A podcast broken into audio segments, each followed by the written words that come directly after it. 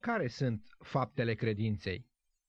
În studiul de astăzi vom vedea cum definește Iacov o credință care se arată prin fapte. Înainte de a explica însă care sunt faptele credinței, să cerem ajutorul Domnului ca să, numi, ca să ne lumineze El și în privința aceasta. Să ne rugăm Domnului. Doamne Tată, te rugăm ca prin Duhul Tău să cercetezi inimile celor care din nou deschid cuvântul Tău. Pune înaintea ochilor lor faptele lor și ajută-i ca să se judece pe ei înșiși, pentru ca să nu fie judecați împreună cu lumea. Ajută-ne să înțelegem că va trebui cu toții să ne înfățișăm înaintea aceluia care răsplătește pe orice om după faptele lui. Arată-ne, te rugăm, acele fapte care nu sunt făcute prin puterea Duhului Tău, ca să ne întoarcem de la ele. Te rugăm ca astăzi să faci să fie ziua mântuirii pentru aceia care își zic mântuiți, dar de fapt se străduie să obțină mântuirea cu faptele lor bune și n-au fost născuți din Duhul Sfânt și prin cuvântul adevărului. Vrem ca și ei să fie acea seminție aleasă, un neam sfânt, un popor pe care Dumnezeu și l-a câștigat ca să fie al lui, să fie biserica lui. Vorbește, te rugăm, acelora care sunt scriși într-o biserică locală, dar încă nu sunt os din oasele tale și carne din carnea ta. Te rugăm să-i chem pe nume și ei să răspundă chemării tale și să fie primiți ca fii și fiice ale celui preanalt. Lasă ca cuvântul tău să fie rostit cu putere, cu Duhul Sfânt și să străpungă inimile ca să ne întoarcem la tine. Îți mulțumim că vei face mai mult decât cerem și nădăjduim noi, că te rugăm în numele Domnului Isus. Amin. Deschideți, vă rog, la Iacov, capitolul 2 și începem să citim de la versetul 14 până la sfârșit. Frații mei, ce-i folosește cuiva să spună că are credință dacă n-are fapte? Poate oare credința aceasta să-l mântuiască?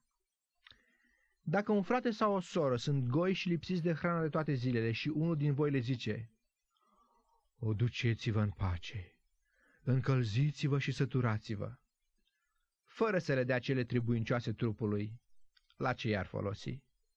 Tot așa și credința, dacă n-are fapte, este moartă în ea însăși. Dar, va zice cineva, tu ai credința și eu am faptele. Arată-mi credința ta fără fapte și eu îți voi arăta credința mea din faptele mele. Tu crezi că Dumnezeu este unul și bine faci, dar și dracii cred și se înfioară.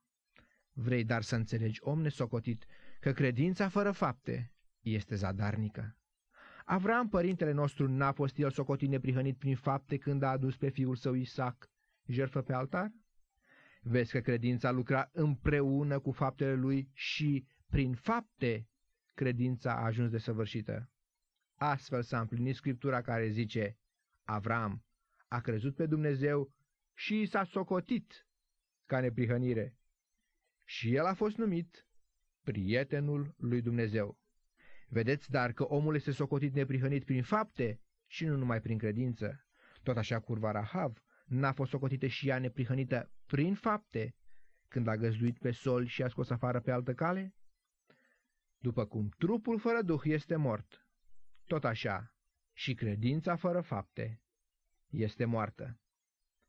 Vă rog să observați de la bun început că în aceste versete Iacov nu scrie cum poate să ajungă omul la mântuire. Nu acesta este subiectul lui Iacov.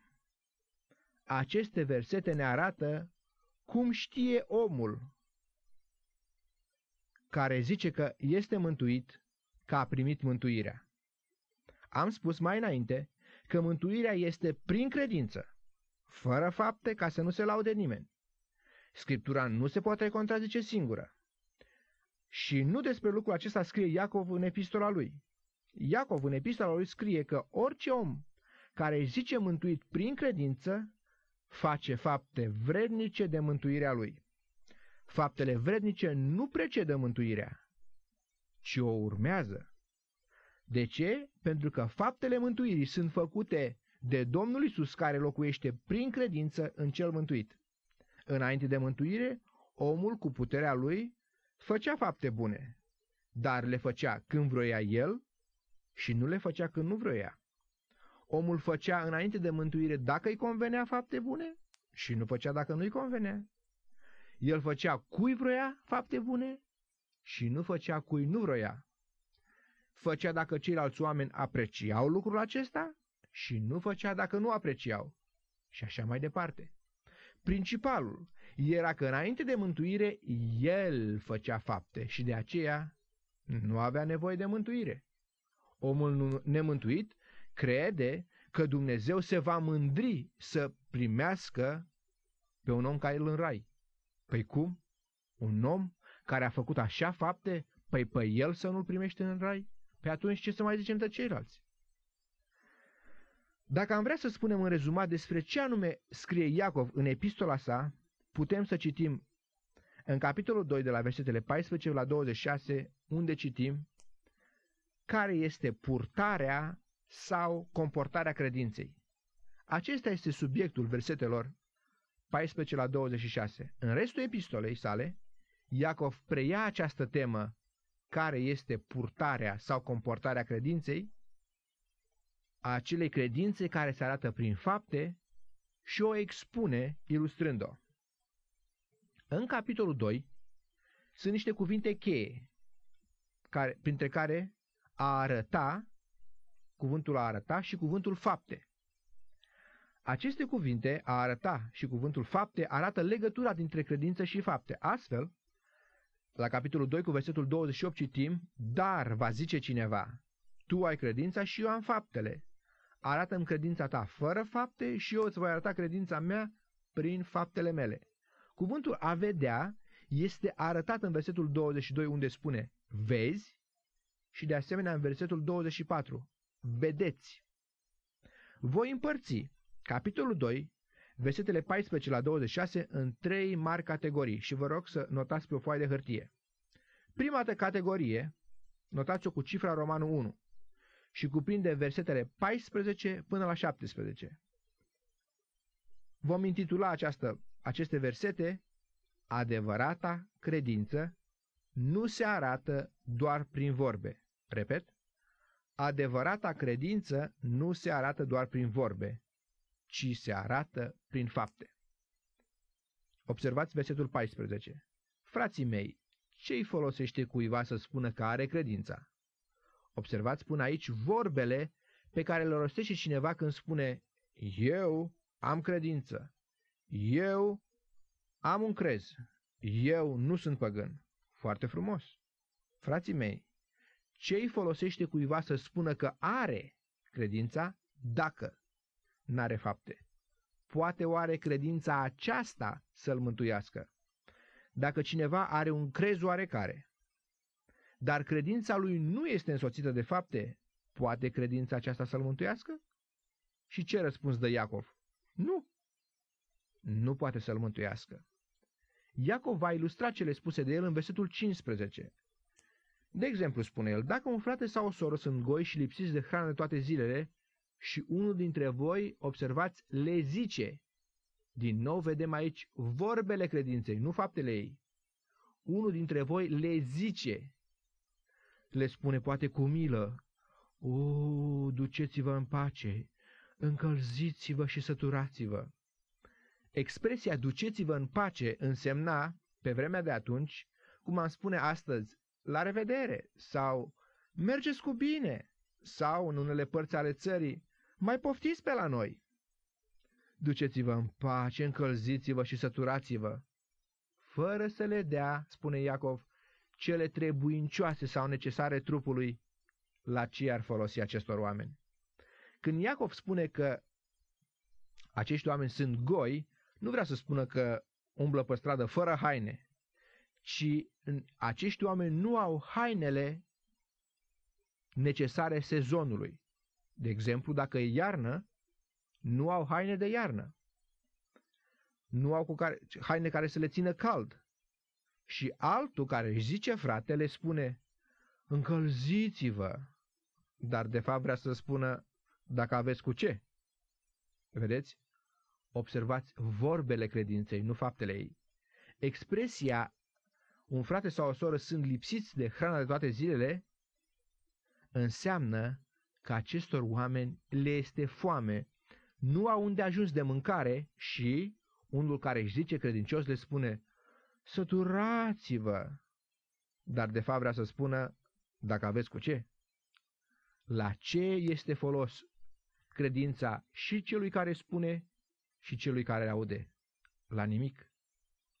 Vedeți, Iacov vorbește de cazuri când spui vorbe mari, frumoase, când te rogi rugăciuni lungi, când spui vorbe care arată milă, dar de fapt nu rămâi decât la vorbe. De exemplu, e iarnă și te vizitează cineva.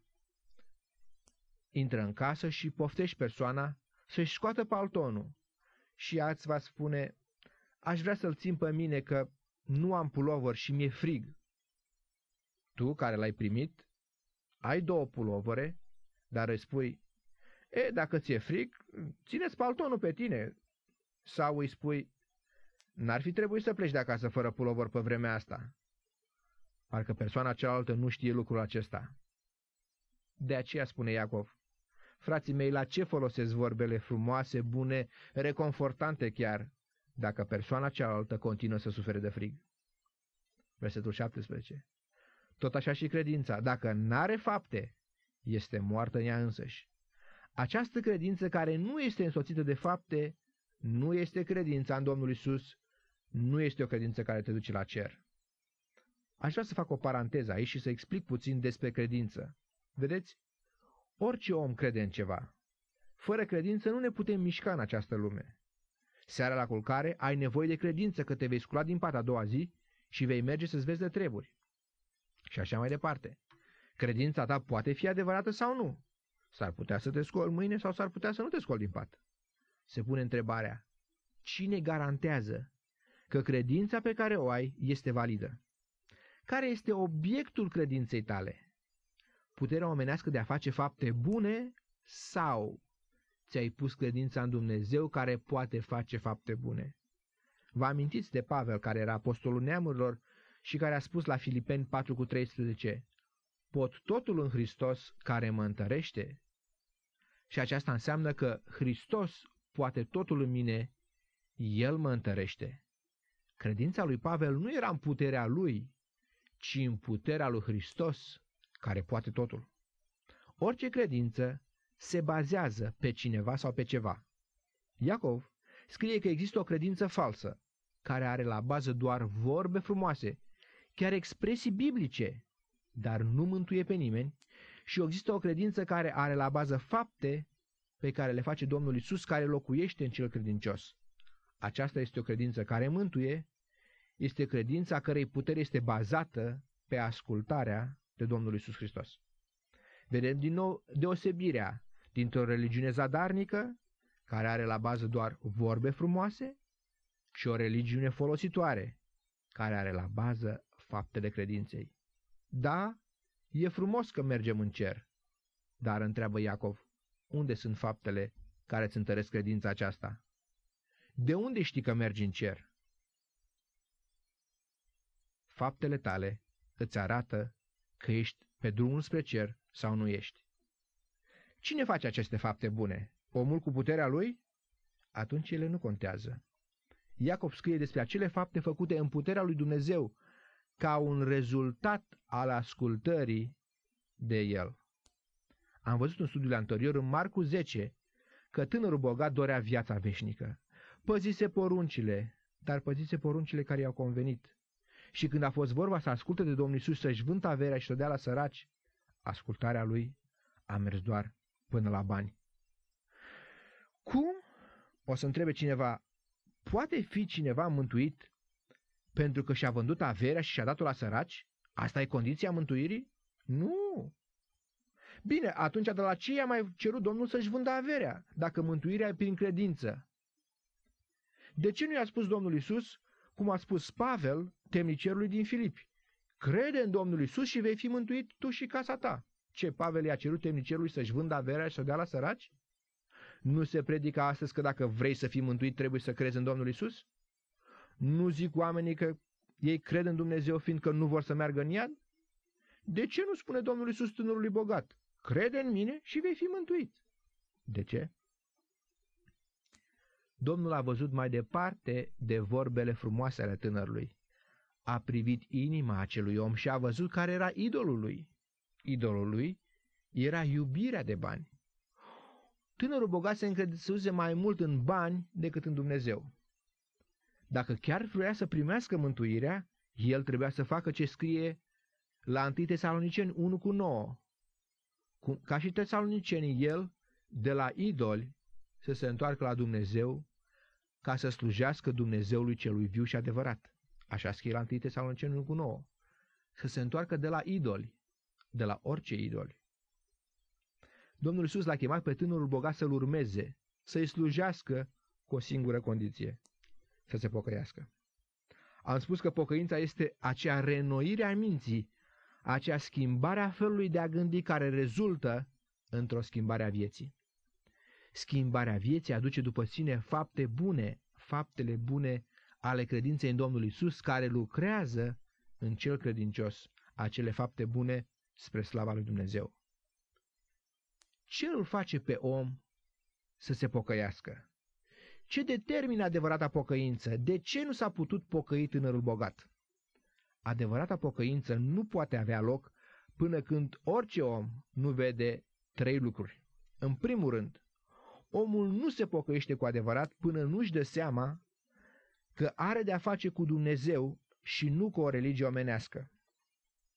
Până când omul nu-și dă seama că are de-a face cu un Dumnezeu sfânt, drept, fără păcat, care a dat cele zece porunci ca să fie împlinite în tocmai și în întregime, nu se poate pocăi. Observați, tânărul bogat ținuse doar acelea porunci care i-au convenit mai mult, dar sărise peste prima. Să n-ai alți Dumnezei față de mine și să nu te închin lor. Oamenii de atunci, ca și oamenii de acum, privesc la Dumnezeu ca la Moș Crăciun, un Moș Crăciun ceresc care doar aduce daruri bune, nu cere nimănui nimic. În al doilea rând, omul nu se pocăiește până nu-și dă seama de starea lui înaintea lui Dumnezeu, până când el se, nu se vede că, în ciuda religiei pe care o are, nu este nici sfânt, nici drept și nici fără păcat, și că e vinovat de călcarea tuturor poruncilor, pentru că, de fapt, el nu are în el dragoste de Dumnezeu. Dacă ai avea dragoste de Dumnezeu, e ușor să împlinești toate poruncile, dar dragostea lui Dumnezeu e un dar pe care îl capăți la mântuire. Nu e produsul faptelor. Nu o capeți ca urmare a ținerii poruncilor. Mai întâi primești dragoste și apoi ții poruncile. În al treilea rând, omul se pocăiește cu adevărat când face roade vrednice de pocăința lui. Roada pocăinței deschisă în Marcu 10 ar fi fost ca tânărul bogat, ascultător de Domnul Isus, să vândă tot ce are și să dea la săraci. De ce n-a făcut-o? Pentru că tânărul a privit la Domnul Isus doar ca la un bun învățător. Vă aduceți aminte? Așa i-a spus. Nu i-a spus, Doamne Isus, eu știu că Tu ești Dumnezeu, ci i-a spus, bunule învățător. L-a privit pe Domnul Isus doar ca un bun învățător, nu ca la Dumnezeu, care se va îngriji de toate nevoile lui după bogățiile sale. Tânărul bogat n-a crezut de fapt că Domnul Isus este una cu Dumnezeu, că atunci când Domnul i-a cerut ceva era ca și cum Dumnezeu însuși i-ar fi cerut lucrul acesta.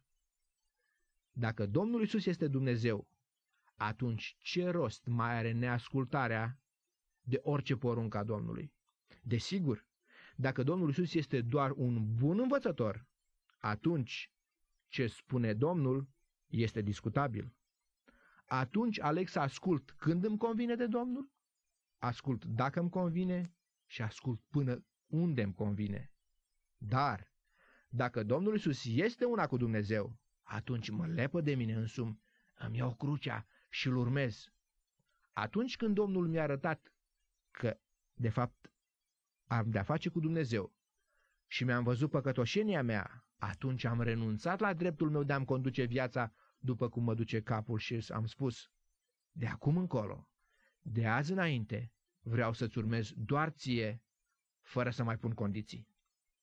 Vă aduceți aminte de Isaia mare proroc din Vechiul Testament, când în capitolul 6 l-a văzut pe Dumnezeu șezând pe un scaun foarte înalt, când a văzut pe sarafimii care își acopereau fața și strigau, Sfânt, Sfânt, Sfânt este Domnul oștirilor, și de-abia atunci a zis, Vai de mine, sunt pierdut, căci sunt un om cu buze necurate, locuiesc în mijlocul unui popor cu buze necurate și am văzut cu pe Domnul oștirilor. Numai când Isaia a văzut care de-a face cu un Dumnezeu de trei ori sfânt și a văzut starea lui. Până atunci, el se credea în faptele lui bune ca și ceilalți din popor, fără deosebire. De-abia după ce l-a văzut că Dumnezeu este sfânt, a înțeles Isaia chemarea Domnului și a zis, Doamne, iată-mă, trimite-mă. Observați faptele bune care însoțesc mântuirea lui Isaia. Dumnezeu nu putea să-l trimită pe Isaia până când nelegiuirea lui nu a fost îndepărtată și păcatul lui nu a fost ispășit. Care sunt faptele credinței? Nu vorbesc despre faptele omenești, ci despre faptele credinței. Aceste fapte vin în urma auzirii cuvântului lui Dumnezeu și în ascultare de el. O faptă a credinței este sfințenia. Fiți sfinți, căci eu sunt sfânt, spune Dumnezeu. Prin credința mi-am însușit sfințenia Domnului Isus și acum, la rândul lui, El lucrează în mine o viață sfântă în asemănarea Lui. Eu sunt sfințit când aud cuvântul lui Dumnezeu, când îl primesc și umblu în ascultare de El. Iacov ne spune acestea la capitolul 1. Fiți împlinitori ai cuvântului, prea iubiții mei frați, și fiți împlinitor înseamnă faceți fapte vrednice de pocăința voastră. A face fapte vrednice înseamnă a face acele fapte pe care de Dumnezeu le vrea, nu pe care oamenii le vor. În Matei, capitolul 3, vă aduceți aminte, fariseii și saducheii, fruntașii religiei, au venit să primească și ei botezul lui Ioan. Au venit pentru că le convenea să primească o formă exterioară, care de fapt nu-i costa pe ei nimic. Ioan în loc să-i felicite că s-au hotărât pentru botez, le spune pui de năpârci. Cine v-a învățat să fugiți de mânia viitoare? Faceți dar roade sau fapte vrednice de pocăința voastră. Observați, farisei și saduchei s-au mulțumit să primească botezul, care era în văzul tuturor, care le dădea credit că erau religioși și cu asta gata, aveau fapte și au zis ei, am făcut-o și pe asta, ce o să pierd?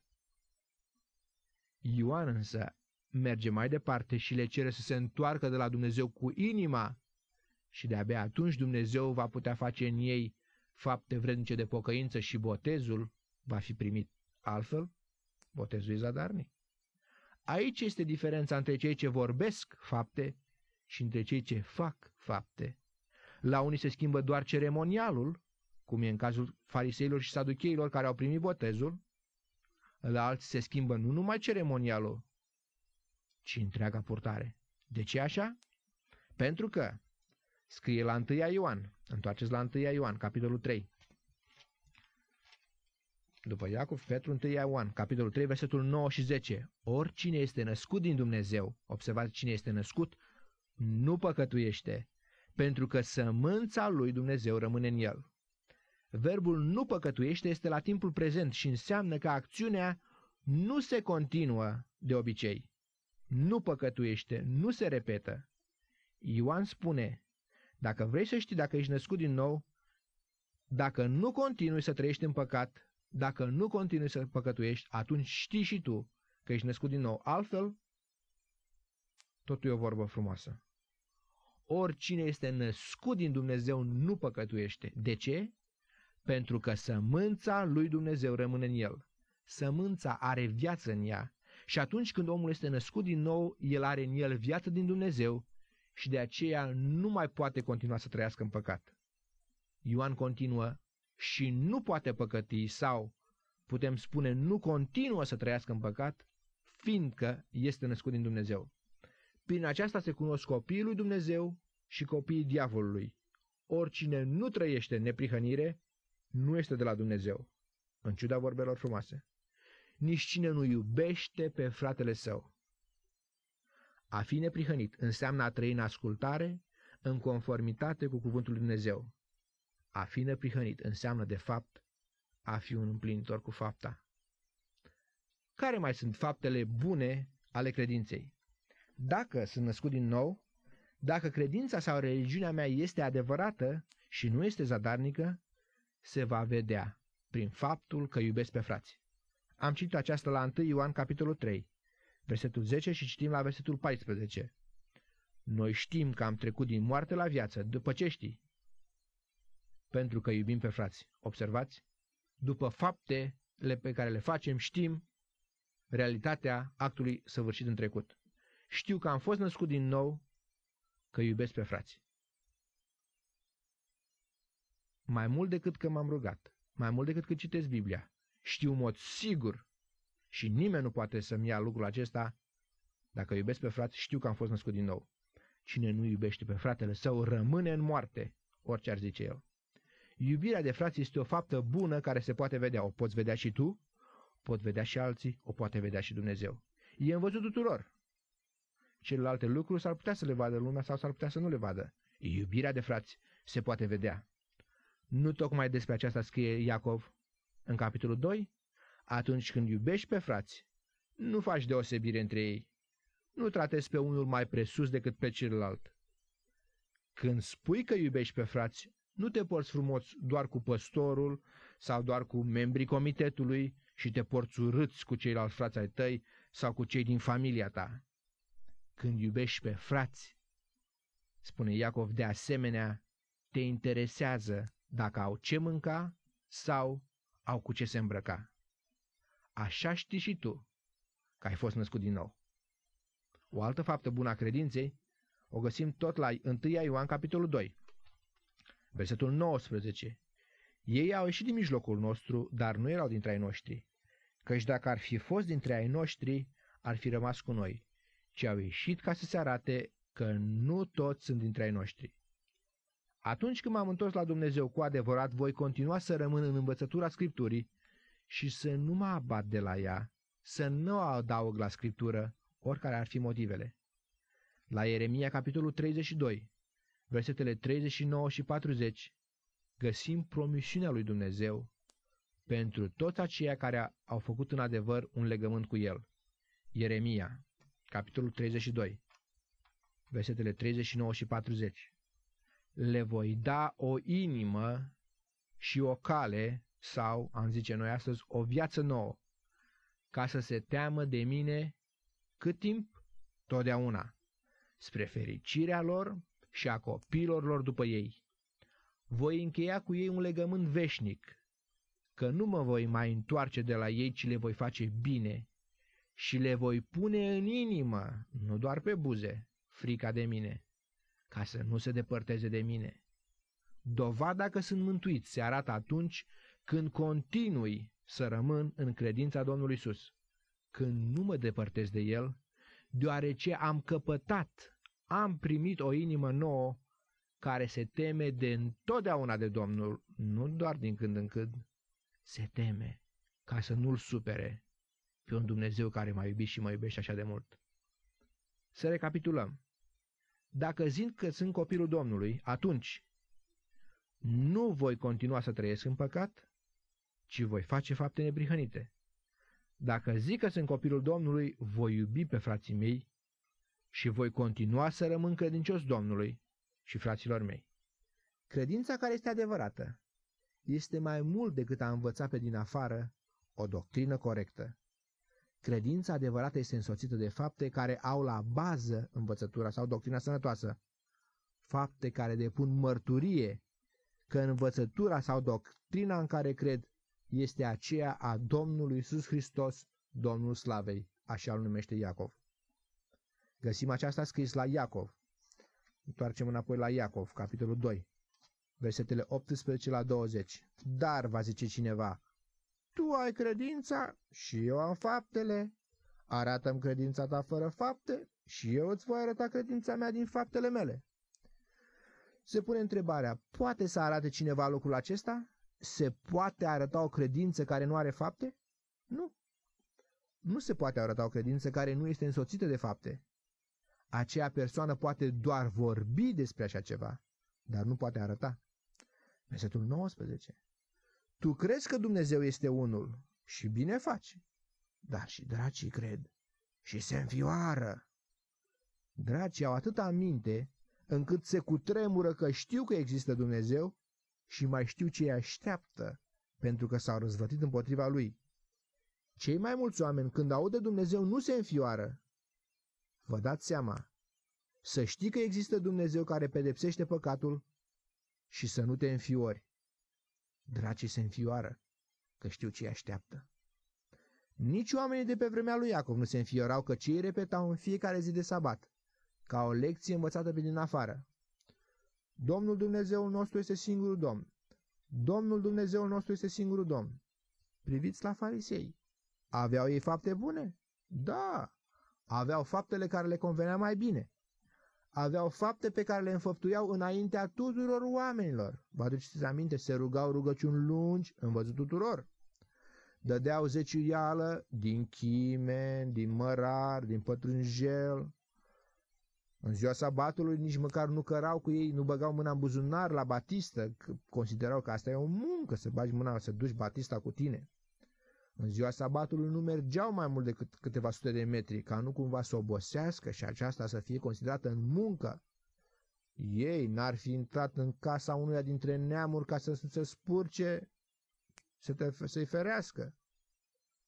Ei se numeau învățători ai legii, dar Dumnezeu caută de fapt împlinitori ai legii. Farisei aveau dragoste, dar dragoste pentru datini și porunci omenești. Despre ei spune Domnul Isus în Marcu 7. Marcu 7, capitolul 7. Voi lăsați sau puneți deoparte porunca lui Dumnezeu și țineți datina așezată de oameni. Astea erau farisei. Au pus frumos deoparte porunca lui Dumnezeu și acum țineau datina așezată de oameni. De ce? Pentru că datina aceasta le convenea lor cel mai bine. Porunca era prea grea. Datina așezată de oameni era pe placul lor. Și ca ei sunt alții astăzi. Credința adevărată îl face pe om să fie socotit neprihănit prin faptele credinței. Credința adevărată îl socotește neprihănit pe omul care face faptele credinței. De ce afirmăm lucrul acesta? pentru că nicăieri nu găsim în Scriptură că credința nu este însoțită de fapte, acea credință care zice că e vie. Scriptura învață că dacă crezi cu adevărat, atunci ai ascultarea credinței. De fapt, cuvântul credință cuprinde trei lucruri. În primul rând, cunoștință de ceea ce cred. Credința cuprinde trei lucruri. În primul rând, cunoștință a ceea ce cred.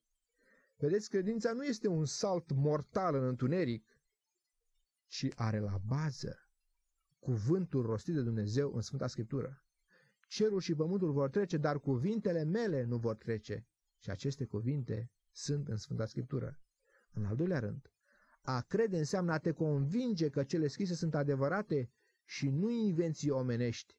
De unde știi? Știi de la cine le-ai primit. Domnul Isus este temelia credinței noastre. Știi învățăturile, îi spune Pavel lui Timotei, că știi de la cine le-ai primit. Caracterul Domnului Isus, faptul că El este Dumnezeu, sunt garanția că ce spune El este adevărat. În al treilea rând, a crede înseamnă a te hotărâ să pui în practică cele acceptate și dovedite că sunt adevărate. Să luăm de exemplu umblarea lui Petru pe marea învolburată. Vă aduceți aminte că Petru și-a exprimat și el dorința să umble pe mare când l-a văzut pe Domnul. Pe ce s-a bazat Petru când și-a exprimat dorința aceasta? A mai umblat el pe mare vreodată sau a mai văzut Petru pe cineva umblând pe mare? Nu. Petru îl vede pe Domnul Isus mergând pe ape și vrea să umble și el. Dar de ce nu coboară Petru din barcă și nu începe să umble pe mare? Că doar era apostolul Petru. Petru nu coboară din corabie până când Domnul nu îl poftește să vină la el. Observați, Petru coboară din corabie la cuvântul Domnului. Și așa umblă pe ape. Pe ce se sprijină de fapt Petru când merge pe ape? Care era obiectul credinței lui Petru? Dorința lui de a umbla pe ape? Sau cuvântul lui Dumnezeu care l-a poftit să umble? Observați, credința lui Petru are la bază ascultarea lui de cuvântul rostit de Domnul Isus. Și Petru nu se bazează când sare din barcă pe un salt mortal în întunericul nopții pe marea învolburată. Doar că a vrut să umble și el pe mare, ca și a trecut prin minte. Credința cere ascultare de cuvântul lui Dumnezeu, nu de dorințele oamenilor. Citim la Romani, capitolul 1, versetul 5. Ca să aducem pentru numele Lui la ascultarea credinței, observați, ascultarea credinței pe toate neamurile. De asemenea, în Roman 16 cu 26 scrie tot despre ascultarea credinței. Dacă ai credință, asculți. Am spus că adevărata credință îl socotește pe om neprihănit prin faptele pe care le face, prin credința cuvântului Dumnezeu. Aceasta se arată la Iacov, capitolul 2, versetul 21. Iacov 2 cu 21. Avram, părintele nostru, n-a fost el socotit neprihănit prin fapte când a adus pe fiul său Isaac jertfă pe altar? Versetul 23. Vezi că credința lucra împreună cu faptele lui și prin fapte credința a ajuns de săvârșită. Notați, vă rog, ce învățăm despre credință. În primul rând, la Iacov, capitolul 2, versetele 14 la 17, vedem dovada credinței. Versetele 14 la 17 ne arată dovada credinței. În al doilea rând, capitolul 2 cu versetul 18 vedeam arătarea credinței. Versetul 18 ne arată arătarea credinței. În al treilea rând, în versetul 22 citim despre maturizarea sau desăvârșirea credinței. Dovada credinței, arătarea credinței și desăvârșirea credinței. Vezi că credința lucra împreună cu faptele lui și prin fapte credința a ajuns desăvârșită sau, un alt cuvânt, este matur.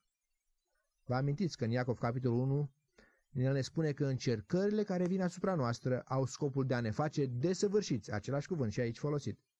Și cuvântul înseamnă matur, a face pe cineva om mare, în contrast cu starea de copil.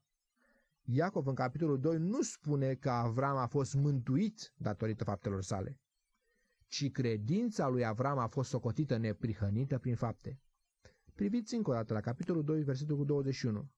Noi nu citim că Avram a fost mântuit prin fapte, ci citim Avram a fost socotit neprihănit prin fapte. Când anume a fost socotit Avram neprihănit? Versetul 21 ne spune când a adus pe fiul său Isaac ca jerfă. Astfel s-a împlinit scriptura care zice, Avram a crezut pe Dumnezeu. Avram arăta că credința lui era adevărată atunci când a adus pe fiul său Isaac pe jerfă. Să citim lucrul acesta în, în, în Geneza. Nu, mai întâi să mergem la Geneza 15, ca să înțelegem mai întâi cum a primit Avram mântuirea și apoi cum a fost o cotine prihănit prin fapte. În Geneza 15 citim cum a primit Avram mântuirea. În Geneza 15 Dumnezeu îi promite lui Avram că va avea un urmaș. Îl duce afară din cortul lui și arată mulțimea stelor și îi spune Dumnezeu, așa va fi sămânța ta. Observați, vă rog, cuvântul sămânță este la singular și nu la plural. Veți vedea de ce. În Geneza 15 cu 6 citim, Avram a crezut pe Domnul și Domnul i-a socotit lucrul acesta ca neprihănire. A trebuit să facă Avram ceva fapte ca să fie mântuit? Nu. Avram l-a crezut pe Dumnezeu pe cuvânt. Roman capitolul 4 ne spune același lucru, ca să înțelegem că omul este mântuit prin credință, fără fapte. Avram n-a făcut nimic. La Galateni însă, capitolul 3 ne spune că sămânța lui Avram, și cuvântul sămânță este la singular, este, de fapt, Domnul Isus Hristos. În Genesa, capitolul 15, Domnul și Avram au intrat într-un legământ. În orice legământ făcut între două persoane, credincioșia celor două persoane trebuia să meargă până acolo încât cei doi să fie gata să-și dea viața unul pentru celălalt sau să dea ce au mai scump decât viața lor, și anume pe însuși copiii lor. În Geneza 15, când Dumnezeu i-a promis lui Avram că îi va da o sămânță, observați cuvântul este la singular și nu la plural, Dumnezeu a promis că îi va da lui Avram pe însuși fiul său, Domnul Isus Hristos. De unde știm aceasta? Întoarceți, vă rog, la Galateni. Galateni, capitolul 3, versetul 16. Galateni 3 cu 16. Acum făgăduințele au fost făcute lui Avram și seminței lui. Nu zice și semințelor, ca și cum ar fi vorba de mai multe, ci că și cum ar fi vorba numai de una și seminței tale, adică Hristos, spune Pavel. Atunci când Dumnezeu a făcut legământ cu Avram, a pecetluit acel legământ la timpul respectiv, dându-se pe sine însuși în persoana Fiului Său, Iisus Hristos. Întoarceți la Geneza, capitolul 22. Acum vedem cum a fost socotit Avram neprihănit prin credință. Am văzut mântuirea lui, acum să vedem faptele lui. Observați, faptele vin după primirea mântuirii. Geneza 22, versetul 2. Dumnezeu i-a spus, ia pe fiul tău, pe singurul tău fiu pe care îl iubești, pe Isaac și adul ardere de tot. Dumnezeu vrea să știe dacă legământul pe care Avram l-a făcut cu el este valabil, este adevărat și îi cere dovada. Avram va dovedi că credința lui în Dumnezeu este adevărată, va vedea el însuși că și-a luat în serios legământul făcut și de aceea va trece la fapte. Avram își va aduce ca jertfă pe singurul lui fiu, așa cum Dumnezeu va aduce ca jertfă pe singurul său fiu. Așa citim în Geneza 22 cu 16. Îngerul i-a zis, să nu pui mâna pe băiat și să nu-i faci nimic, că știu acum că te tem de Dumnezeu întrucât n-ai cruțat pe fiul tău, pe singurul tău fiu, pentru mine. Pentru că n-ai cruțat pe singurul tău fiu, Avram, această fapta ta dovedește că credința ta este reală, este vie, este adevărată. Vedem în Avram ascultarea credinței, nu doar credință, ascultarea credinței și el o face fără nicio obiecțiune. Avram știe în cine s-a încrezut. Iacov, capitolul 2 cu 24 spune, vedeți dar, că omul este socotit neprihănit prin fapte și nu numai prin credință. În Geneza 15 am văzut credința lui Avram. În Geneza 22 am văzut faptele lui Avram. Iacov trece apoi de la exemplu mărețul lui Avram la o femeie. Versetul 25, tot așa, tot așa ca Avram, sigur, curva Rahav n-a fost socotită și ea neprihănită prin fapte când a găzduit pe sol și a scos afară pe altă cale? Nu uitați, vă rog, ce am spus, credința adevărată îl socotește pe om neprihănit după faptele lui. De ce? Pentru că credința cere de la om să asculte de Dumnezeu. De aceea am numit-o ascultarea credinței. Ce este credința? Credința îl crede pe Dumnezeu pe cuvânt că atunci când Dumnezeu a vorbit. Așa este, fără doar și poate. Întoarce să vedeți despre Rahav la Iosua, capitolul 2. În Iosua, capitolul 2, citim că iscoadele s-au dus să cerceteze Erihonul și au ajuns la casa lui Rahav. Aceasta era ascunde. Și în versetul 9 ea le-a zis, știu că Domnul va da țara aceasta, căci ne-a apucat groaza de voi și toți locuitorii țării tremură înaintea voastră. În versetul 11 din capitolul Iosua 2 citim mărturisirea de credința lui Rahav. Sau crezuie, am putea să spunem. Domnul Dumnezeul vostru este Dumnezeu sus în ceruri și jos pe pământ. Observați ce mărturie de credință are această femeie.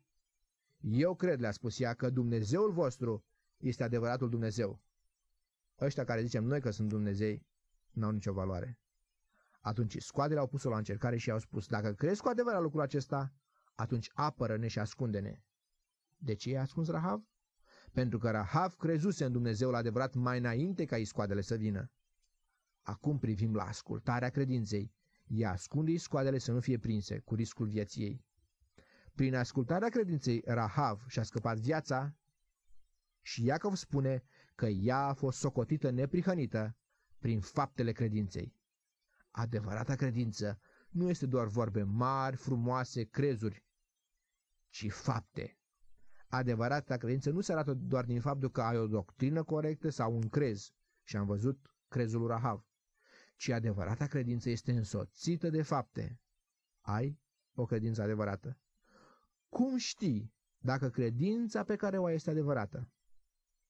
Ai fapte care arată că credința ta este cea adevărată. Faptele credinței îți arată ție, îți dovedești ție în primul rând că ai credință, acea credință adevărată. Te întreb, faci fapte ca să te mândrești cu ele sau sunt fapte pe care credința le face? Vino înaintea Domnului și spune-i, ai milă de mine, Doamne, căci sunt un om cu buze necurate, un om care s-a înșelat ani de zile. Am avut o mărturie frumoasă, dar n-am fapte care să-mi sprijine această mărturie. Iartă-mă, Doamne, căci mă întorc de la care care mi se părea bună, dar care de fapt ducea la moarte. Vreau să trăiesc în ascultare de tine în tot ce îmi spui. Domnul a promis că pe cei ce vin la el, cu niciun chip nu-i va izgoni afară. Nu-i așa. Că lecția de astăzi a fost încă o lecție minunată de cercetare. Nu-i așa că e minunat să petrești timp în cuvântul Domnului și să descoperi adevărurile Sfintelor Scripturi, ca apoi să le aplici în viața cu de zi cu zi. De aceea, dragii mei, sau, cum spune Iacov, prea iubiții mei frați, vă îndemn să stăruiți până la capăt, să, fuți, să fiți buni spravnici, ai studiului care vi s-a încredințat și observați cum răsplătirile nu întârzie să vină. Observați cum cuvântul lui Dumnezeu vă arată starea, ca nu cumva să treceți viața de aici și să vă înșelați singuri. Cât de mult vrea să dea biruința Domnul prin cuvântul său acelora care au o inimă deschisă, vor să-și pună timp și să-și însușească cuvântul Domnului. Cât de mult Domnul vrea să aibă părtășie cu copiii săi, doar ei, să-și deschide inima față de El, așa cum și El și-a deschis inima față de ei. Să ne rugăm în încheiere Domnului. Doamne, îți mulțumim că numai cuvântul Tău este o lumină care strălucește într-un loc întunecat. Îți mulțumim că este un cuvânt la care bine facem că luăm seama, căci este cuvântul vieții. Ne dăm seama că înainte acestui cuvânt vom da cu toții socoteală într-o zi, când vom fi judecați nu doar după vorbele noastre, ci după faptele noastre, căci faptele arată dacă am crezut cu adevărat Evanghelia sau doar am crezut că am crezut.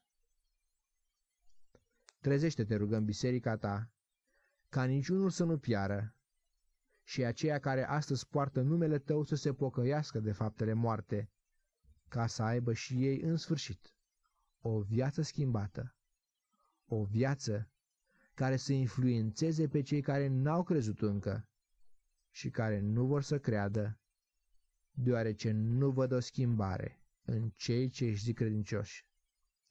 Lasă ca oamenii să vadă faptele noastre cu adevărat bune și să dea slavă lui Dumnezeu în ziua cercetorilor. Pentru minunata ta lucrare în noi și apoi prin noi, noi îți mulțumim. În numele Domnului Isus Hristos. Amin. Domnul fie lăudat, căci cu el am încheiat mesajul.